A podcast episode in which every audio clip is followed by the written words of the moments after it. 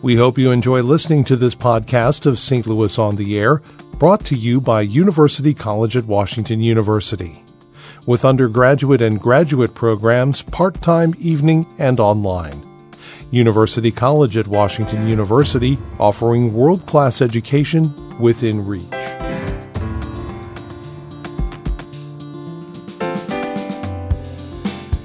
Welcome to St. Louis on the Air. I'm Don Marsh. There are not too many former West Point cadets who can claim a successful comedy career, but St. Louis can claim one of them. That would be comic Greg Warren. He has performed on network television, radio, club venues all over the country. This week he's got a gig in his hometown, performing Thursday through Sunday at the Funny Bone in Maryland Heights. And right now he joins me in studio. Greg, nice to see you again. Good to see you, Don. I probably need to clarify. Uh, I spent one year at uh, West Point. As, as uh, obviously as a cadet. Yeah, you're you're you're supposed to go for four. Uh, I was what they called in the army uh, a quitter. Don, uh, I stayed for the first year and then uh, then transferred. Well, having read about some of the things you've said about that particular experience, I, I, what the heck was going on with you? Well, here's how, as best as I can explain it. Um, I was I was at Kirkwood High School, and I was a, I was a pretty good uh, wrestler. And the wrestling coach called me from West Point one day, and he your dad was a wrestling coach. My dad was my, my high school coach. Yeah, yeah thanks for remembering that. Yeah. yeah, yeah. So the, the coach called me and he said, "Hey, we'd like you to come to West Point." And uh, the next day, I was uh, I was sitting in journalism class. Uh, you'd appreciate this, uh-huh. and um, uh, Liz Miller was sitting next to me, and Liz was. Uh, she was pretty much the prettiest girl in our high school, and I said, "Liz, the the, the wrestling coach from West Point called me last night, and he wants me to go to West Point. And she said, "Wow, that's pretty cool." That that's it, Don. that's uh, that's pretty much the reason why. Uh, that's why I went right there. Yeah. I, I, would have been more impressed than Liz was. Apparently, I mean, that's. Uh, but uh, an athletic scholarship to West Point is a little bit different than some of the academic achievements. Well, people. actually, yeah. I mean, everybody that goes to West Point is actually not only on scholarship. You're paid. You're yeah. you're you're a you're a soldier. I mean, you're you're, you're yeah. You know, I, I think, uh, Greg, we this is a time when we need comedy. We need comedy more than ever. Wouldn't Wouldn't you agree? We need comedy and comedy. I think so. Yeah, yeah. I mean, I, I'm I uh, I mean, it's no no secret that we're a very divided country. Mm. Uh, I don't talk about politics at all in my act, and and I actually enjoy some comics who do. It's just. Uh, I've, personally, we're so divisive in every other part of uh, uh, society that is mm-hmm. like that that space, the comedy club. I, I really don't want. I don't want anybody to feel like they, you know, they're they're alienated there. So yeah, because half the people are going to be ticked off at yeah, you. if I start talking, no matter what you say, no matter yeah. how you feel, half the people are going to get up and leave. Where do you draw your material from? I mean, I, I think it's. Uh, I think the job as a comedian is to notice things around them, and I, you know, I sort of have a process where I sit uh, where wherever I am in the country. I'll sit in a coffee shop in the morning and just just journal and sort of like, mm-hmm. hey, where did I? It's really hard to sit down and say what's funny, but if, if you can start with what's what interrupted the continuum of the day, what what happened over the last three days mm-hmm. that seems a little different. Um, than things that usually happen. A lot of times you can turn that into uh, what's funny. I'll give you an example. Um, uh, a few years ago, I was living in New York City and uh, I, I was doing an audition for a, a, commercial, and it didn't go well. And I, I, I wound up I was on the subway, and uh, I, it was just a bad series of events. And I, I, remember thinking to myself, you know, I really would appreciate just three minutes of silence on this subway. If, if, if, I could just have that, I would be very grateful. And, and a, a, minute and a half later, this lady just walked on the subway and she started singing. Uh, all I want for Christmas is a fish sandwich. All I want for Christmas is a fish sandwich all I was like, lady, it's not a song. Well, well, Don, guess what song has been stuck in my head for the last uh, three years? I, that, that woman should not be homeless. She's a hit maker. She, she may be one of the greatest lyricists of our time. Like I, I've heard 11 Taylor Swift songs. I don't know the words. I know all the words to Fish Sandwich. Now, when I sat down, so so that happened, and, and a week later, I was just sort of sitting down in a coffee shop in Queens, and I was like, what?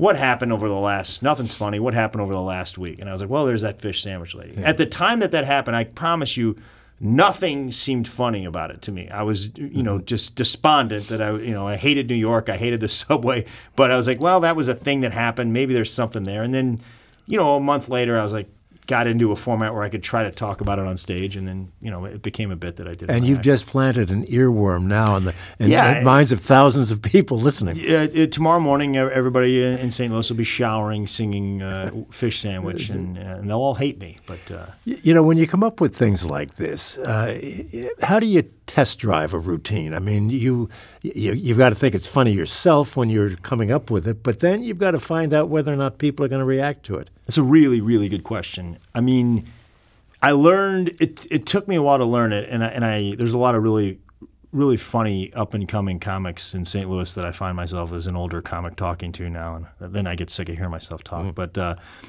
I learned somewhere in the middle of my career to if you have an idea, it's funny. It's just trust trust your instincts. It's funny, no matter what. It's funny. Now, it may take you a while to figure out how to explain that and, and let them see what you see. But um, I think over time you get a little bit more skill to being like, you have this thought, and it's like, how can I get them to see what I see?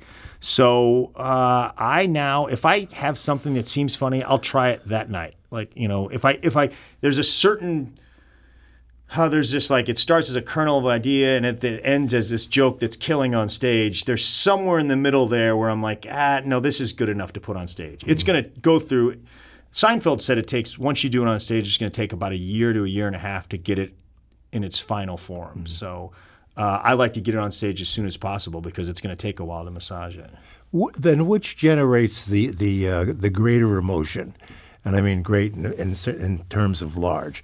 When you uh, come up with a routine or a bit that uh, that uh, is very successful and people laugh like crazy, or it's a bomb. Well, I mean, those are. Uh, The two extremes. two extremes. Yeah, which one luckily, you? luckily, I, I, I don't have the, the latter as much as I used to. Uh, but you know, those used to hurt quite a bit, and they still do. That's the thing that bothers me. Is I, at some point, I thought, well, you know, I'm good enough now where I'm just never going to feel that again. You you do have a bad set every now and then, Mm-hmm. Sure. but um, your recovery time gets a lot better. Mm-hmm. Uh, uh, so, um, yeah, I, I think. I'm, I'm an optimist. I think the joy of, of uh, uh, the the most fun is when when the joke, the new idea just starts to work. Like just that, it just starts working. Like, oh, this is going to be a fun ride to get it to its final form. And I think that's. Uh, I'm an optimist. I think that's uh, that that overshadows the the defeat of having a, a bad bit. But if it, if there is a bomb, uh, as they must be occasionally, is it immediately out of the routine, or do you rework it? No, no. I, uh, like I was saying earlier, I, I still think you need to trust the idea. You just told it wrong. You know, you, you just you didn't explain the. Uh, right now, as I'm not using my words very clearly. no, uh, like you just didn't tell it the right way. So I I uh, I'll try it again, and then sometimes you know you got to put it away for about six months. It's like ah. I'm just not at the point in my career. I need to come back. You ever?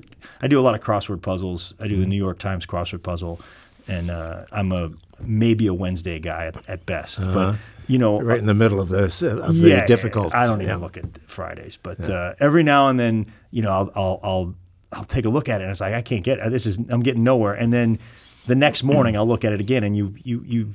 I don't know. You're coming at it from a different angle. I think I think jokes and crossword puzzles are pretty similar in, in that regard. You- You're, you're getting ready for the uh, performance at the Funny Bone this weekend, and on Sunday you're going to be performing for kids primarily. Yeah, we talked about this last year, but refresh all of our memories with regard to how that works and what you're doing. Yeah, you know what? The, the when I talked to you last year, that was the first time I had tried it in any market. Was in St. Louis, and we had uh, partially thanks to you, Don. We had like uh, a couple hundred people came, and it was great. It was it was better than I would have expected. Um, basically, my friends uh, uh, Sean O'Brien and Tim Convey, they're the opening acts. They'll go up and do, I don't know, uh, you know, five ten minutes each, and then I'll do about 30, 35 minutes. And it's all, it's not a kiddie show. It's just sh- material that's appropriate for all ages. And, uh, and then after that, uh, the three of us will stay on stage and we'll invite the kids up and, you know, we, we make it almost like a talk show. We'll, we'll interview the kid and if, you know, if they got a joke they want to tell, we had some kids dance last year. uh, we, we let them tell a joke, and it's uh, it's pretty neat. It's it's it's a lot of fun. What's the age range generally for these kids? Well, I say, um, you know, it- it's primarily for like fifth grade and up, but uh, we're not going to card, Don. You know, most of these kids don't have driver's license, so there's really no way to check them out. L- last year, there were like some five year olds and six year olds, and I think they had a great time. But to really appreciate it, I think it's sort of that um, middle school, high school kids really, really get into it. What kind of jokes do they tell? I mean, is it like Halloween where they have these Yeah, most things? of them are, you know, like a knock knock joke or, uh, you know, but there's a couple that wrote their own material, and it's uh, it's really really cool to see. Uh, my niece, uh, Tori, uh, uh, basically took it upon herself to roast me for, for about a minute and a half, and the crowd really enjoyed that. Yeah. Well, when when people roast you from the audience, what's your reaction to that? He- Comedians get heckled a lot. Yeah, they do. Um, it's a lot easier than it, it seems. Uh, you just sort of. I had somebody give me some advice early on, like just sit back and don't use the first thing comes to your mind. And you don't have to, you know, you don't want to use some canned response to like, "Da, da, da, da, da, da, da," and it's like, you know, then everybody, you know, it just seems sort of silly. But just if you had one of your friends and you were sitting around drinking beers and, and somebody said something stupid, you, you know, you're comfortable with that person, and you probably would just say, you know, the first first or second thing that pops in your mind, and, and people would probably laugh because uh, they enjoy it. Now, uh, if things are going horribly in the show, it's it's going to be a little trickier. But usually uh, they're on my side. The audience wants to see you do well, and if somebody shouts something out, I'd rather they didn't. But if they do, uh, you just uh, trust your instincts. Yeah. Go, going back to the kids, and you're working with them.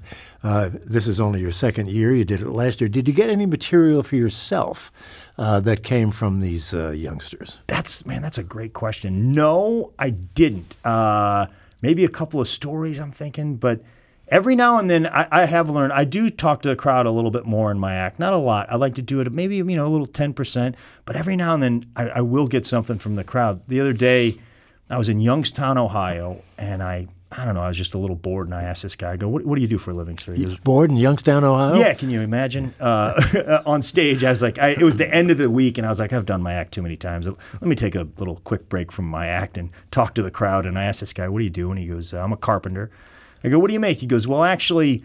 Uh, he goes, I, I build receptionist desks for hospitals. He goes, that's all the receptionist desks in all the hospitals in Youngstown, Ohio, I made.